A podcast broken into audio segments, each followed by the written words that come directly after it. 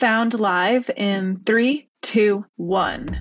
Hey, welcome to Found Live, our very special live recording of the Found podcast. I'm Darrell Etherington, your host, and I'm joined by the trivial to my pursuit. That's me. Trivial.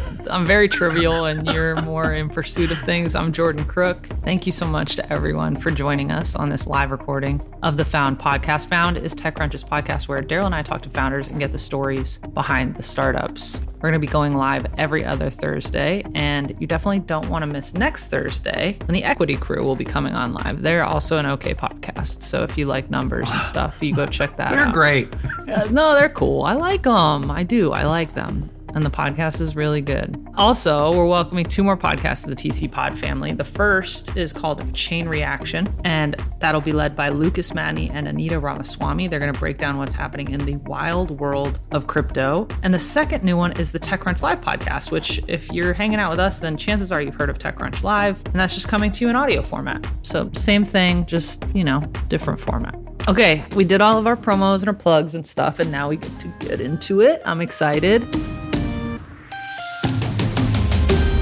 Our guest today is Thor Fridriksson. He's the CEO and co founder of Rocky Road. You may also know him from founding QuizUp. He was the founder of Trivia Royale or Teatime Games, essentially like king of mobile gaming, is the way I like to think of him. Thor, how's it going, man? Yes, king of mobile gaming. I'd, I'd love to start every interview like that. That's awesome. Yeah, well, I mean, we're gonna get into the bad stuff too, Thor. Okay, it's not all Oh, great, roses. great, great. It's why it's why the company's called oh. Rocky Oh. Road, right? It's been a rocky road for you. But That's true.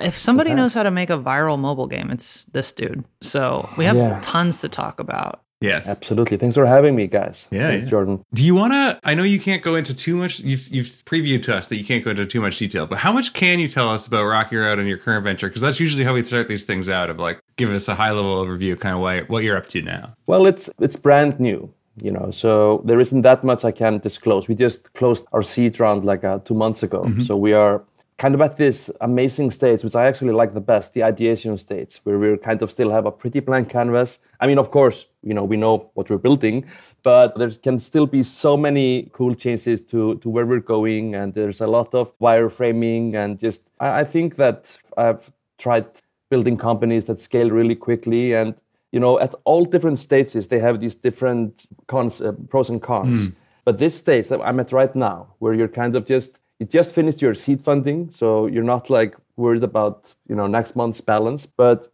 everything is so open everything is so free it's a it's a magical time and i think that any entrepreneur that just finishes seed funding on some great idea that he has you know those couple of months after that they're just they're just great so i'm super excited about that Nice. Yeah, that's a very exciting time. yeah but you know like the company is called rocky road mm. i mean Yeah. that's not the product that's just the, the company. But also as as jordan mentioned i mean my journey at least and i think most entrepreneurial journeys are you know they they have their victories and they have their losses. Mm-hmm. They have like the, the darkest of times and they have the best of times you know? It, it- i think like no entrepreneur or no one that's done anything that's become big hasn't experienced those dreadful moments where you think all is lost and you just want to give everything up and i, I think that's like uh, one of the reasons why the new company is called rocky road because the journey is a rocky road and if you can kind of evade the the pitfalls you will you know hopefully reach the summit. That's kind of my you know ethos here. Yeah, I think I mean that is probably something a lot of the people in our audience, because a lot of the people in our audience are are likely embarking on it for the first time, right? So maybe they might be pre the point you're at now, where you have that elation that like, well, we got some money in, and now we have lots of ideation going on, and, and we're ready to run, right? So maybe they're in the mm-hmm. first, like pre, a little bit desperation, looking around, but I think it's worthwhile, especially from somebody with your background, to, like you're now baking that in. Like you're like, this is the experience, start to mm-hmm. finish. And like when you built your first company, did you expect that, or what mm-hmm. did you think about when you were going into it the first time around? If you can think back. I mean, before QuizUp, which was kind of the first hit title that I that I got involved with, or, or, or I did, you know, I had my my series of failures actually, mm. and I mean, I had absolutely no idea what I was getting into when I founded my first company. I just recently graduated university. I, I wasn't even thinking about going into the startup scene. I mean, at that point, or the tech scene, because I'm not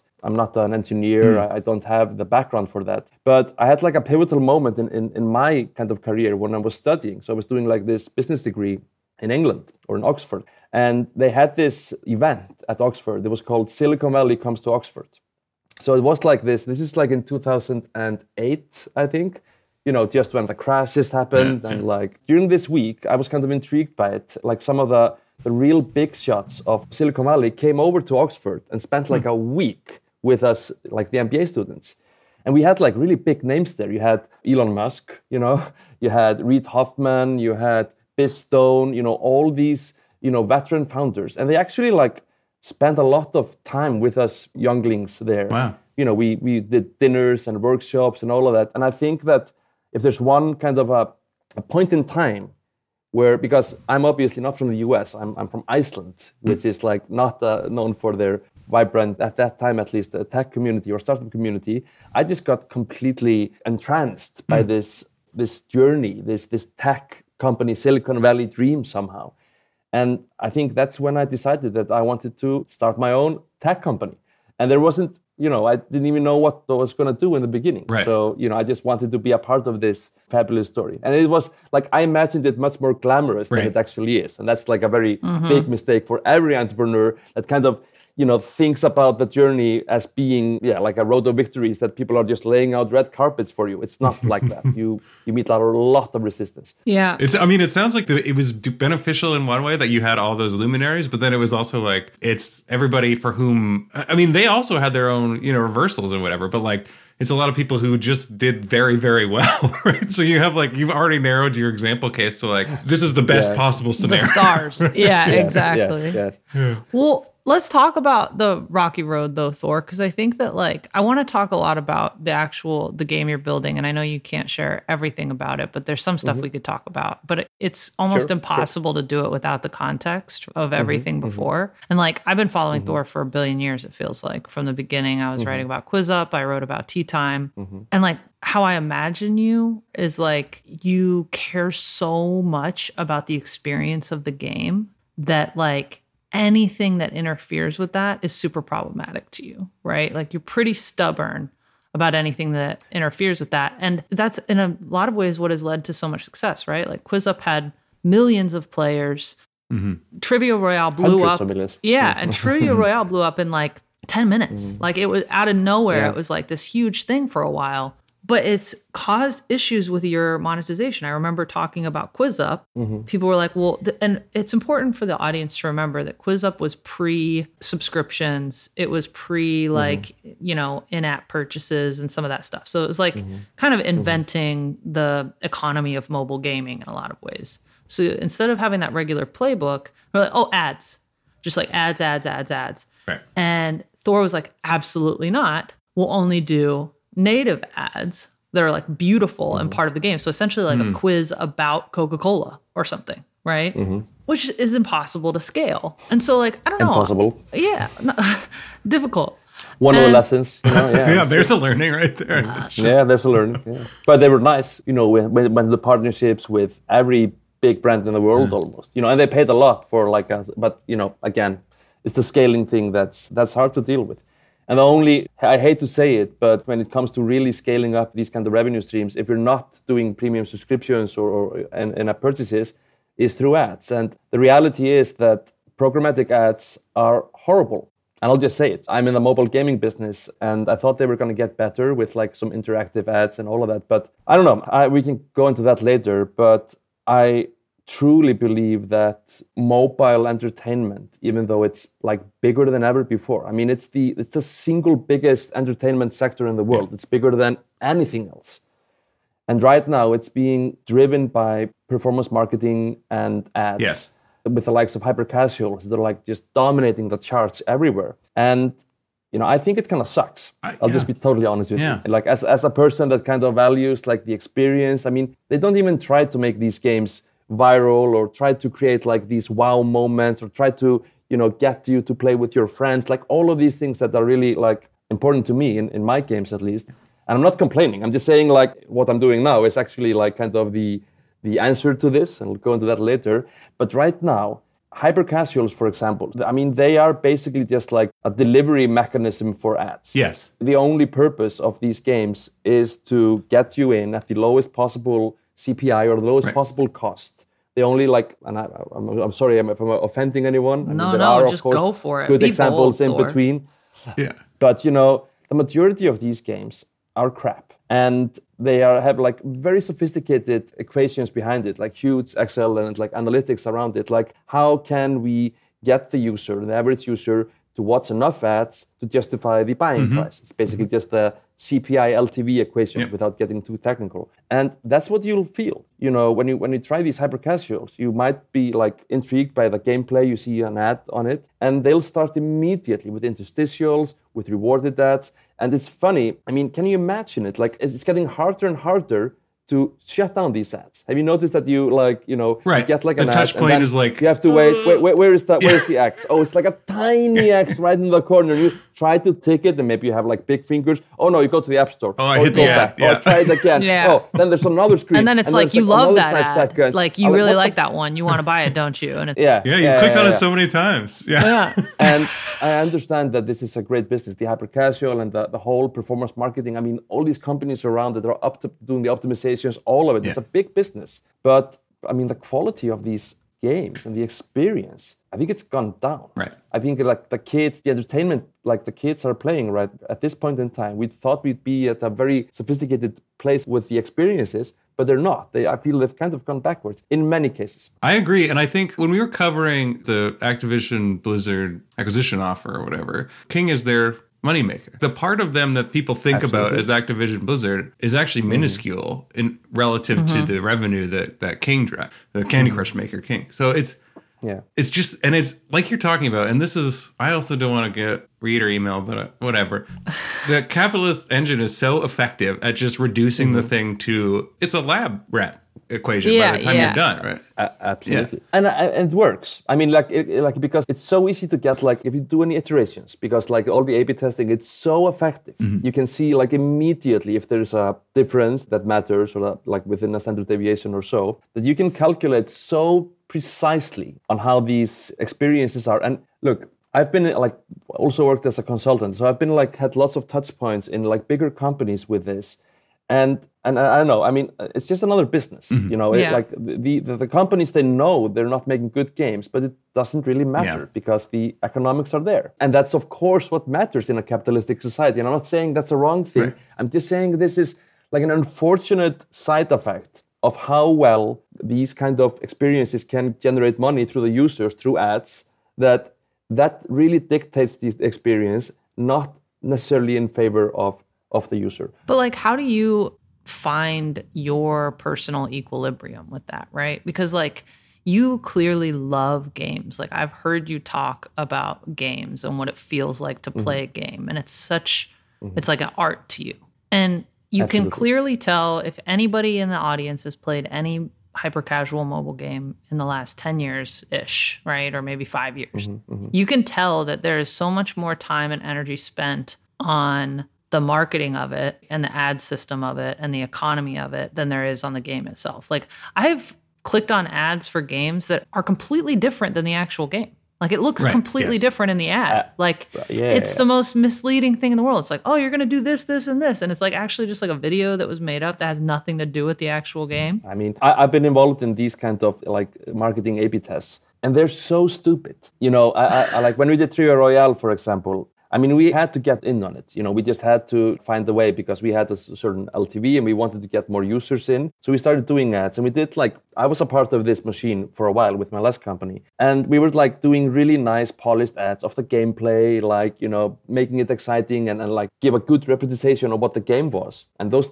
ads did okay. And then we were like, let's try to like see what the others are doing and just do something stupid. Just just do like like a paper and a pen and just do some stick man that is walking around the forest. And we ran them, ran these ads, and some of them were like performing better than the actual game. And they'll go like, that's fine.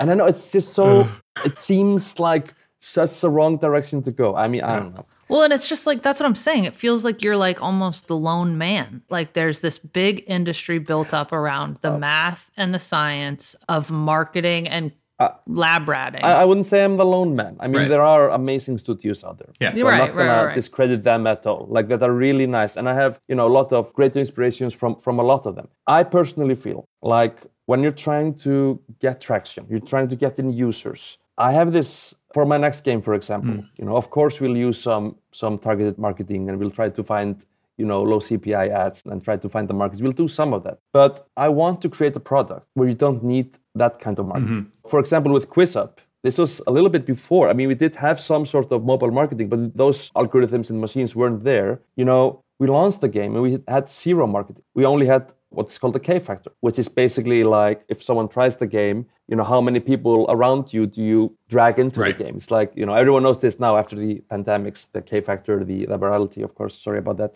But I feel that if you, as a designer of experiences, which I think gaming is, if you're able to create like a game that has this wow moment, this moment where you go like, oh man, this is awesome. Mm-hmm. Mm-hmm. And it makes you want to like tell your friends about it or like, hey, John, you know, try this game with me. If you're able to create that kind of magic, that's what I want to build. but like you've created that magic before though, Thor. Like I you know, but like the funny thing is, there are so few games that do this. You have some amazing examples, like in the mobile gaming industry. You have like Among Us. Remember that game Mm-hmm. So that much like went really viral? You know, amazing. It's low budget. You know, they weren't doing major ad campaigns on that. You had Pokemon Go as an example. I mean, of course, they did marketing, but it, it was just like such a wow experience.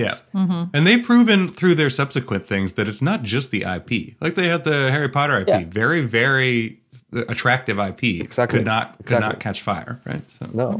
I mean, and it's just funny if you think about it. If you think about like the mobile gaming industry, like as compared to the movie industry. I mean, in the movie industry, you have these hit movies. Everyone wants to see them because people talk about them. There's buzz around them. You don't have a lot of those kind of you know viral organic hit games on mobile. Mm. I mean, almost all of these games now. It's the biggest gaming. It's the biggest entertainment industry in the world. But these really thought-provoking, great experiences, they are really few and far between. yeah. Mm-hmm. It's a lot of the same formula again and again. I don't know. I'm, I might be treading on dangerous waters here by like you know talking down to the whole mobile gaming industry, which I'm not. Right. I mean, it's amazing. We have three billion people playing mobile games all over the world. But I feel that a little bit more focus on the user experience is something that this this industry really needs, and that is actually what I'm trying to. I'm gonna try to bring in my next, hopefully, a phenomenal product. But like, so how much are you thinking about revenue? Because like, it does feel a little bit unstoppable force, immovable object. Yeah. Especially since you're VC backed and like what do your investors think about is there a red line? right? You're good at making the magic, right? Like, that's not the issue. Yeah. Like, we know you can do that. But like, if you can't mm-hmm. work with the system in place, you have to come up with one to mm-hmm. replace it that's actually going to work. Otherwise, there's no mm-hmm. reason. I mean, at the end of the day, the VCs are like, well, where's the money though? Where's my mm-hmm. check? Uh, You're absolutely right. And I, I'm sure that a lot of very high profile investors, if they're watching this show, some of my former investors will go like, oh, dear God, or like, so easy to talk like that. Oh, it has to be beautiful and then just like waste tens of millions of dollars. I understand that. And I'm, for you, I mean, I have made some investors money and some I have lost money. That's kind of the journey. Mm-hmm. But that is the challenge for me. Yeah. Absolutely. And I mean, and games have done that. Yes. There are beautiful games that don't rely on programmatic ads that you know give great value to users through microtransactions for example and IAPs and and I feel that when I was like starting with QuizUp IAPs and microtransactions were very much frowned upon mm-hmm. as like some money scheme because people weren't used to them but right now for example the market has changed and if you are giving some real value in exchange for a microtransaction, I think that's okay. Yeah. Look, I generally just don't like when companies or gaming companies, when you get the feeling, the user get the feeling that the company is almost trying to trick you, mm-hmm. Mm-hmm. you know, to to give you a, like, a little bit of a carrot and wait, no, here's a paywall. You know, that's a bad experience. But if you create an experience where, for example, you have in Fortnite, like amazing experience for users, you know, buying I don't know how many billions of dollars or whatever what it is in in different like skins and dances and these things. I mean, I think that's great. Mm-hmm. That's just a voluntary like, exchange of money for something that they really cherish. Yeah. Mm-hmm. And I think that we need to, and I mean, others have, of course. But I don't think the road ahead is dark. I think the whole programmatic ad part will change going forward. Yeah. And I think there's some credit due to the bad actors. This is sounding weird already, but like the people who have gone to the extremes with the kind of stuff you're talking about with IAP, like dark patterns and just like as a person who has a highly addicted personality, like mm-hmm. tricking me into going like, damn it, I do need three more hours on this whatever casual mobile game. Mm-hmm. Like those have opened the door for good actors to show themselves in relief, right? And do things like Fortnite and where it's like, that's fine, right? Everybody's bought into this. Everybody goes in eyes wide open. They know what they're getting. You're not being blackmailed into it, right? So I think that's one positive outcome. And I do think you're right that it's possible. But as you keep talking about it, the more I think, because in my head, I'm like, what are the good examples? What are the good actor examples? And to me, they all come up as console. So I think that mm-hmm. there are a few mobile ones, but it seems like mobile is really a tougher nut to crack in that regard. The economics aren't yet figured out for that middle ground Yeah. space. Well, you also have to think about the fact that your console is not pulling you in a hundred directions when you turn it on. So you can sit and immerse yourself into a story or a game or even like a quick hit game, right? That's happening rapid fire. But like there's no push notifications that are like, you should do this. Or like be on Twitter or like be on Facebook or be on Instagram or like here's an email, here's a calendar invite. Like it's so hard hmm. to keep the attention Yeah. of users on mobile. I also think like that the ad networks, because it's been such a booming business over the past years, they've just made it relatively easy for game developers to create revenue with almost no effort. Hmm, right. Mm-hmm. And I think that might be some like the big problem. I remember when QuizUp we were getting into monetization problems, and I wanted to figure out do more of these amazing partnerships with Google Maps or Coca-Cola or whatever it is, these branded you know ads that were actually a game. And we got an investor. I, I'm sure I can't get the name. It was a big gaming company. I have all sorts of NDAs that I, I'm not aware of. I'm sure, but You signed so many things. Who knows what they said? Yeah. yeah, yeah, but because like we had like a huge, we always without advertising. I mean, can you imagine it like QuizUp? Three years in, we were still getting around you know 50, 60,000 new users a day without ads. I mean, it was crazy. Wow. It was just like new pockets of virality like spreading around the world. Anyway, they told me, or like said, like it's so easy. Just put like a banner, like a persistent banner on top of everything all the time. Mm. We've calculated that the minutes spent in the game by hundreds of thousands of day use here, you'll get this kind of revenue. And I mean, they weren't wrong. Mm-hmm. It's so easy. Just throw in an interstitial every three minutes. And the big thing, and this is where I contradict myself, is that these interstitials and like throwing down these ads, it doesn't affect retention as much as you think. Hmm. You'd think that my argument would be like, no, I want a beautiful experience. Hmm. You know, I want the retention to be high, but they really don't. But it's still a bad experience. Yeah. So there isn't like I don't have the magic solution here. Yeah. Actually, I might be talking in circles to some extent. No, no, no. But but right now it's just so easy for developers to create like some sort of hyper casual, just some sort of a game mechanic. Just throw the ball, do this, and then just have the ad networks do all the optimizing, just throw in some placements for ads and start to make some money. Mm-hmm. And it kind of makes game developers to some extent lazy Mm-hmm. because there are maybe more sustainable ways to build the revenue stream into the game with microtransactions, with subscriptions, with you know these kind of passes or, or whatever you call them. And I think it's a preferable way. But this like whole podcast is just talking about the performance marketing mar- industry right now. So Well, let's talk about what you're building next, right? Because, like, I mean, Mm-hmm. I'm trying to tread on because I think that we've had some more off the record conversations about what you're building, and then we've talked about it for the Mm-hmm. site. So I'm trying to be super careful about that. But it sounds like you do lean in toward microtransactions, right? And I can't believe Yes. I'm about to ask this question. Darrell's going to Mm. be shocked. But, like, do it. considering everything that's going on with Web3, like how much mm-hmm. are you thinking about goods bought in your next game being something? I mean, if we're talking about like stickiness and retention and like a long lasting experience, being able to take some of those cool things with you out into other mm-hmm. places, is that something that's on your mind at all? It's a very dangerous, you know, path we're going on talking about this. It's a minefield, especially in gaming, too. yeah, it's a minefield. Yeah. So maybe uh, to explain a little bit my position, my company now, Rocky Road, we've been developing a game, and we of course aim for it to be the next phenomenon in gaming. That's kind of how we think about it, and we're fortunate enough that we have had a lot of luck delivering some titles that really become hits in the US and over the world. So you're right, I think we have some idea of, of how to do that. And our objective actually, and this is important, you know, when we talk about crypto as well, is that we, you know, QuizUp had over 100 million users. Mm. Pokemon Go had a couple of hundred millions of users and all of that. In our design process right now, we are designing an experience that we want to be experienced and be the first mobile game, basically, that gets 1 billion users. Okay, I know that sounds like ridiculously, you know, ambitious and all, and we can have a a lot of swing, success yeah. without actually getting that milestone. Mm. However, when you think about it like this, you start to design the experience a little bit differently because you have to start to think about like accessibility. How can we create like a experience that can be enjoyed by almost everyone? Mm-hmm. And that's like a big part of our design thesis. There will be all sorts of artifacts, items, and other things in our game that would be very suitable for NFTs or for crypto. And I remember when I did my seed funding, can't say names, we had an offer from an investor that's very much into crypto. Mm.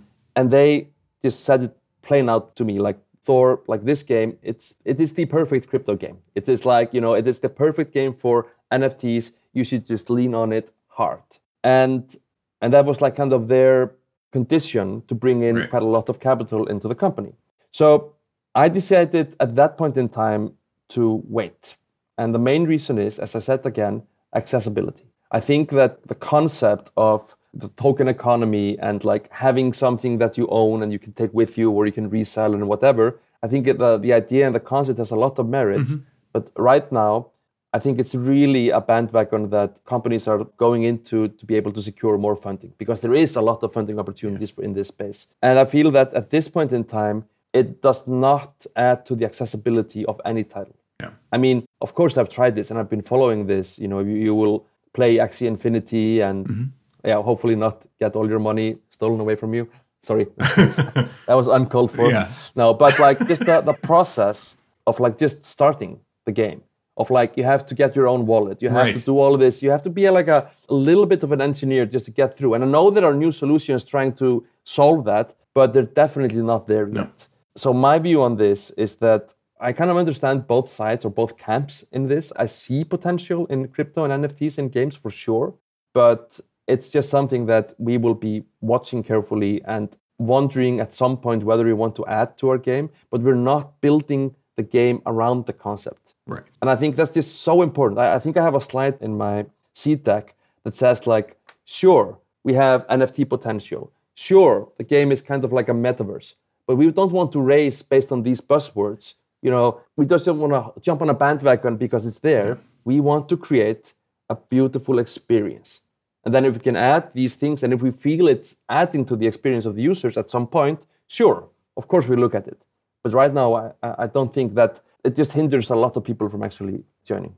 Does it make sense what I'm saying? It, do- it makes a lot of sense. And it's great. Like, I'm thrilled to hear you talk about it that way because it is, you know, we cover a lot of crypto stuff and I see endless debate about it, obviously, on Twitter and TechCrunch and everything else. But, mm-hmm, like, mm-hmm. the point of it right now, you expressed it very well. And it's something I've struggled to express, but I think that it's something that a lot of people would agree is functionally true is that while it has at its heart an ethos of free and open accessibility to everyone, it it's mm-hmm. functionally the opposite of that. It's functionally something Yeah. that creates It's a lot of friction. private and exclusive clubs yeah. to which no one mm-hmm. can gain admittance unless you have a certain amount of money or a certain amount of technical expertise, right? And I agree. yeah, And I also don't want to like have any like big statements on crypto No, right no, no. now because we are gonna be doing our like you know next round of funding soon, and I don't want to like you might have to a use lot that of carrot. Thing on mobile gaming, shitting on, you know, Mobile crypto. games, crypto, it's all crap, Everybody's you know. stupid, okay? Look at me, the savior.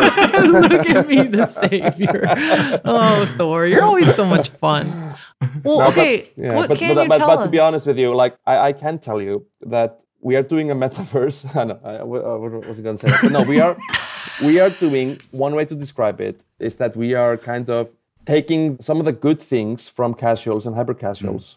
And we're not doing a hyper casual game, uh, as you can imagine, after my rant earlier in this podcast. But you know, they have some you know redeeming features. One of them is that hyper casuals are really easy to get into. They're really simple. You know, you don't need a tutorial. Just games are too complicated. If I want to get to the billion player base, you can't have a steep learning curve. That's just like one of the prerequisites.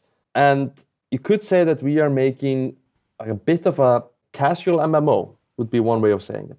So it's very heavy on social, meeting people, playing with friends in a way that does not intimidate, does not need a tutorial. You know, something you can play with your spouse, with your kid, with your mom in a completely new way. And I don't want to give too much up, but I have to say though, I've been in a lot of projects over my years. Of course, I, am always super excited about what I'm doing at the time, but I think this is definitely the the most ambitious and the, the project I'm most excited about that I've ever been involved in. I feel it kind of takes all the good parts from what I've done in my previous games and marries them with some other new stuff. As I said before, I, it's a new company. I have some great people with me. I have a one, one little bit, bit bump in the road. We have a pretty big team of engineers hmm. that are located in Ukraine right now, ah. as a lot of gaming companies, which has been, of course, a little bit a rock in the road, Yeah. so to speak. Well, I'm not tugging it down. It's more than that, but but that's just the, the journey. We are. Yeah. It's it's surreal. We. I mean, they're and they're working, and we are. I'm doing Zoom calls to Ukraine where we sometimes have to stop because there's an air alarm that goes off, and that's that's surreal. Yeah. But yeah, I was a bit of a downer here. I'm oh, sorry, no, but I- other than that, we are at this stage in the, the company where we just got funding. We have this amazing idea. We have a real north star, which is one of the most important things as a founder that you can have. Mm-hmm. That's like I can have another podcast on that, on like the mistakes you can do as founders. And one of them is not kind of having a north star Yes. on the product side before you start. And we have that. And we're just working towards that goal. And it's gonna be a couple of years, but I really can't wait to to show it to the world. So, like, how do you think about because when you are trying to get a billion people on a game, right? You were talking about accessibility. Like, it's so broad, mm-hmm. right? It has to appeal to so many people. And yet, mm-hmm. like, most games, whether they're like console or PC games that are super in depth and immersive, or they're even casual games that are shitty, like the ones we've been talking about, have mm-hmm. like some theme to them, right? Like mm. maybe it's not even mm-hmm. like a theme and like a content based theme, but like a visual theme or like mm-hmm. something that ultimately ends up slicing the audience, right? You're completely right. I mean, we thought about this. Like as I said, we are creating a, a game that is an open world game to some extent, but as soon as you add a theme to it, you're gonna slash away a big part of the audience. I mean, Right. do we do a sci-fi game, mm. you know, that happens in outer space? No, Right. you lose like 70% of the audience like right there you know not everyone i mean i like space things but not everyone does We love So what space about fan- things. We'll play your I know. space game. what about like i know I, I already did a space game actually it wasn't popular that was, i learned that that was like one of the my rocks hyperspeed it was called I remember it. anyway It's Teatime. it was Teatime but anyway uh, and then we could do like fantasy i mean everyone likes fantasy right No. no, surprisingly, I would have thought so. I mean, Game of Thrones was pretty mainstream and, and Lord of the Rings and all of this stuff, but no, that's not going to be the billion player game. And I just think it's like a, you know, again, so people don't think I'm crazy, you know, going on a podcast saying I'm going to do the billion player game. We can have a very successful game without reaching that milestone. Right. I just want to say that. Yeah. It's just more how you think about it. When you think about making a game, I love that you've used it as an eliminator. Yeah, yeah, You've described already like it's a focuser, right? Because you're like, okay, the people come here and Exactly. I'm like that. And it's the same. And it sounds like it would be the opposite, but it actually is like No. a box Yeah. of constriction that's Yes. good, right? It's really big, but I mean, it's a pretty narrow box actually, Mm-hmm. because it, you, you can like eliminate so many design choices. You know, we we're not gonna have complicated, you know, RPG stats. You know, your strength, your dexterity, or whatever it is. Or like, even though I love role playing, Mm-hmm. you know, I, I love it, but uh, that's gonna scare away my mom for sure. right. yeah. You know what I mean? So our challenge has been like, how can we make an experience that is so super simple? You don't need any tutorial. You just kind of start, but is still, you know, engaging enough and deep enough to keep you hooked, and more importantly, to want to play it with your friends. Mm-hmm. And that's why we have like a mantra here in, in Rocky Road. And I think a lot of game companies should use this mantra is that the game, it has to be great alone. I mean, there has to be an element of single player experience because sometimes you just want to like play something in the bathroom and just, you know, be alone with it. Mm-hmm. It has to become better with people, you know, like multiplayer, like getting to meet people, the communication, the social part, and do it well. Hmm. But most importantly, it has to become best with friends. And this is where almost all mobile companies fail. Mm-hmm. I mean, we have some good examples of this, but where if you create a product, if you again create this wow moment that you want to bring your friends to play it, and it's easy to connect. You don't have to create a room, join room, searching, like these kind of you know processes. How can you just make it super simple for friends, whether they're sitting in the same room together or far apart, to just to start playing and mm-hmm. create an enjoyable experience? And I feel that that is one of our objectives with our new title. Wow.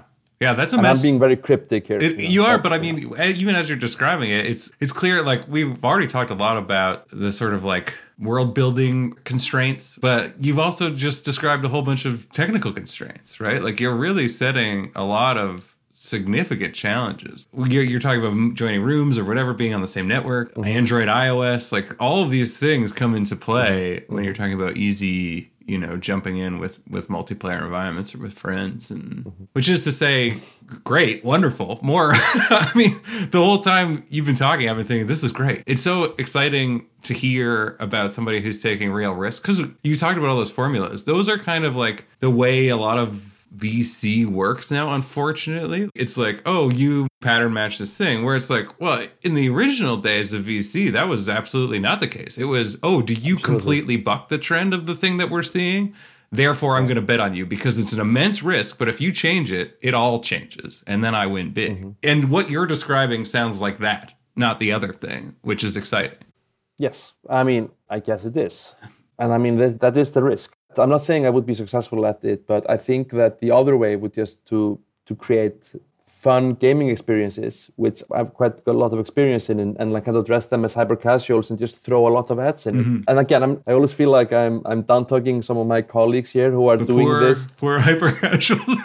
but you know, in QuizUp, it was a it was a very casual experience. Mm-hmm. You know, I was very adamant on it being simple with no tutorial. So I had some of the same principles there, and we were like piecing people together, like from all over the world, based on their interests. So you would play, you could like go into the Game of Thrones topic, for example, and, and you would play someone, a random person from somewhere far away, and you would do some games. And we made it really easy for people to connect, to chat to each other, to add you as friends, and, and so forth. And the results were that, like, we had, I think, like dozens of weddings or marriages that happened just from people connecting on a social game like QuizUp. And I know I sound like I want to make a dating app right now, which I don't. but I I think that for me, as a, as a game designer or, or in this industry, to create like a product that is that is elegant and really helps you connect with new people or your current you know friends in a meaningful way that is like the, the greatest source of contentment that, that i ever felt from uh, some of my previous games Yeah. or ventures so i hope that i'll be able to replicate some of that in our next product I hope so too. What's the timeline, Thor? Like, when are we going to get to play this game with 999 million others? When are we going to get an Yeah. invite, a test flight invite?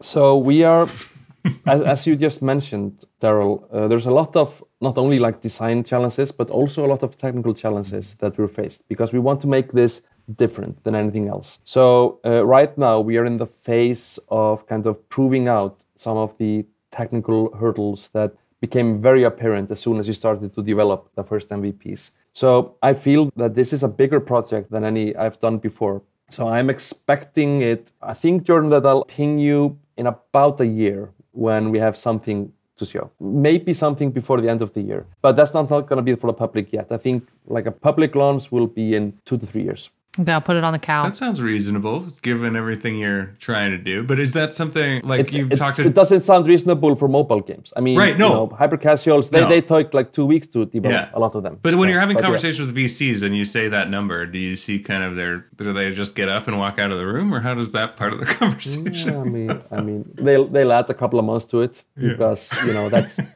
inevitably what happens in every single software planning, you know, situation I've ever been Yes. been into. So you know, don't tell the VCs, but it's probably like more like four years. All right, we'll keep it between us. no, no, but that's. Uh, I mean, I mean, I mean, of course, you have to do it in, in slices, Yeah. and you have to do some focus testing and some, you know, MVPs on different features that you'll try out. You'll do soft launches. I mean, there are like tons of ways to do that now, and, and lots of easy ones actually. Mm-hmm. But because we're still in the ideation stage, I mean, the whole roadmap hasn't been set Yep. already. We're just working on that. You know, again, I l- really look forward to creating a great experience for people that will make them want to share it with their friends. That's like the main part. If we get there, you know, then, then we're already ahead of 99% of all mobile games. Right.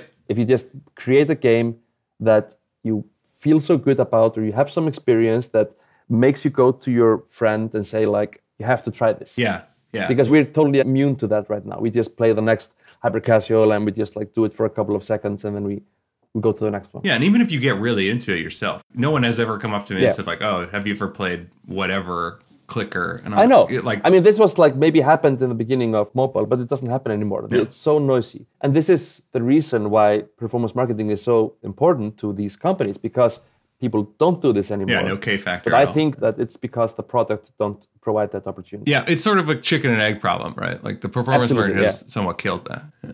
But yeah, I'm thinking like back to uh, probably Monument Valley. This was like the last one that I was actively Amazing like, game. Yeah, yeah. Yeah.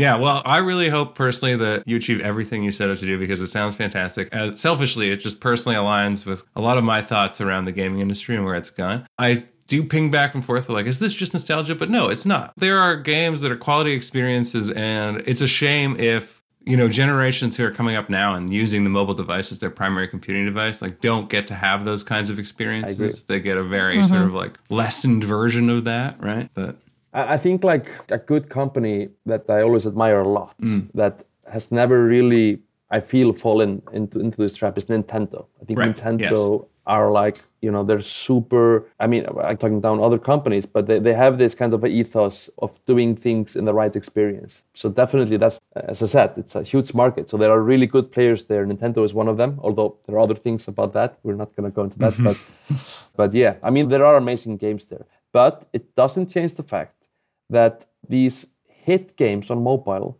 they're really few and far between. Mm-hmm. It's not like the movies when you have like, oh, you know, people aren't waiting for this amazing new movie and everyone's gonna see it. It's like 99% of mobile games are so spread out. Like the long tail is just so incredibly long. Although like it's mostly the same games that are making the revenue and it's still the same games it's still candy crush it's mm-hmm. still you know you have these games that are just like hanging in there and they've been doing it for several years Yeah. And now they're getting movies made out of them too. Actually, I don't know if Candy Crush has been optioned, but I'm sure I'm sure it's in line. I don't It's- even know how you make that a movie, but I'm sure they will. I mean, there was a whole movie about emojis, so yeah. Hey, look, uh, one of the reason my comp like QuizUp failed was a Hollywood deal that went down the drain. That's one of my pain, most painful kind of lessons. so with that one for for the entrepreneurs listening, when Hollywood comes calling, deals with other yeah. Uh, avoid them. but like it's not just hollywood right? Like i just feel like thor like if you get approached in the future you are super successful at this and anyone comes around right? Mm-hmm. Like an acquisition offer a mm. big hollywood deal book deal whatever mm-hmm. right? Mm-hmm. Like i feel like you're going to be a bit a bit wary about that. Have you like made any hard rules? Like i'm never selling i'm taking it public. Or like w- you know I mean, I've had a couple of these instances with my companies. You had QuizUp, for example. We, we signed this huge deal with NBC to make like it was called a game America. show. It was a game show, like an interactive game show, uh, and it was a pretty big deal actually. We spent millions and millions of dollars in making a pilot. I went with, and I have to admit, like at that point in time, I kind of got swept away, like with the glamour of, of Hollywood. You know, they invited me to Cannes, where they were like promoting the show to other networks all around the world, and like there was so much glamour and money in this, and I, I got like super excited about it.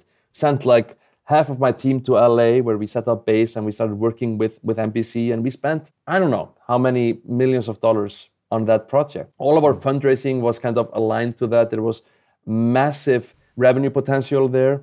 You know, basically imagine like a, a live game show where you could have the app, pay like one dollar to participate, and you could win a million dollars every day. Right. I mean, you know, everyone thinks they're so smart. Everyone like watches game shows and think they can do it better. Just imagine it hasn't been really been done properly yet. I know that Netflix is mm-hmm. doing something now, and- but not like this. And we got super excited about it. We kind of put all our eggs into that that basket. And then I still remember that day. I mean, I just got an email from the executive of NBC, like, "Hey, really sorry about it. It's, it's canceled." And this is, but the problem there, and the, the the lesson I learned there, and this goes to all entrepreneurs, is hmm. not to put your eggs, all your eggs into the same basket. Because we surely hmm. did that. You know, we were just betting on that. It was a long process, and when it like got swept under us, we were in a super difficult situation because we were in the middle of a fundraising and this was kind of like hmm. the main, you know, pitch of our revenue model going forward, and it it just put us into a very bad spot. So yeah, movies. Uh, yeah, I mean, Yeah, that is a good lesson. Uh, It is. It's it's always a good lesson to be careful who you partner with, and then be careful to how much of your business Yeah. becomes dependent upon that partnership. Yeah, that's the the real key piece. I mean, obviously you want to be careful who you partner with, but like how much energy you put into it. Like you said, it's the same thing with the North Star on product as it mm-hmm. is on like how your company operates and sustains itself too, mm-hmm. right? Like there has to be something within that is the key.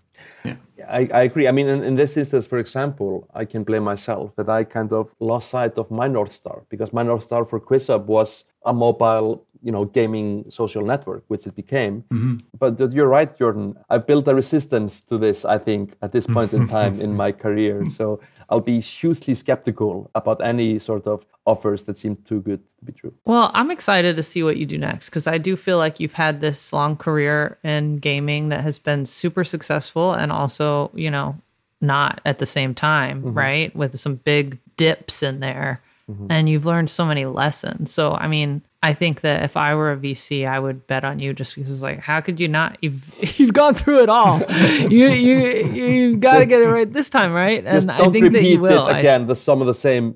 yeah, No, exactly. As long as you're making new mistakes, you're you're Gucci. I, I think I in my in Teatime I, I thought that I'd learned so much from QuizUp, but then I like made a whole new session of mistakes that I have categorized now in my book of mistakes. No, I mean, but this is look. I mean, my first game I ever made before QuizUp, it was a children's game, and I was like super passionate about it. It was called the Moogies, and no one has heard about it. But it's one of the most proud experiences that I've ever. Like the game is one of the best experiences I've created. You can't find it anywhere now. Maybe a trailer somewhere. And it felt like I, I overestimated the appeal of the game so greatly that after that game was launched and I was practically bankrupt, I was like in a totally dark place. You know, I just came from university. I'd spent my whole savings on this game. I really believed in it. And I think like my main lesson in this roller coaster of a career I've had is still the same.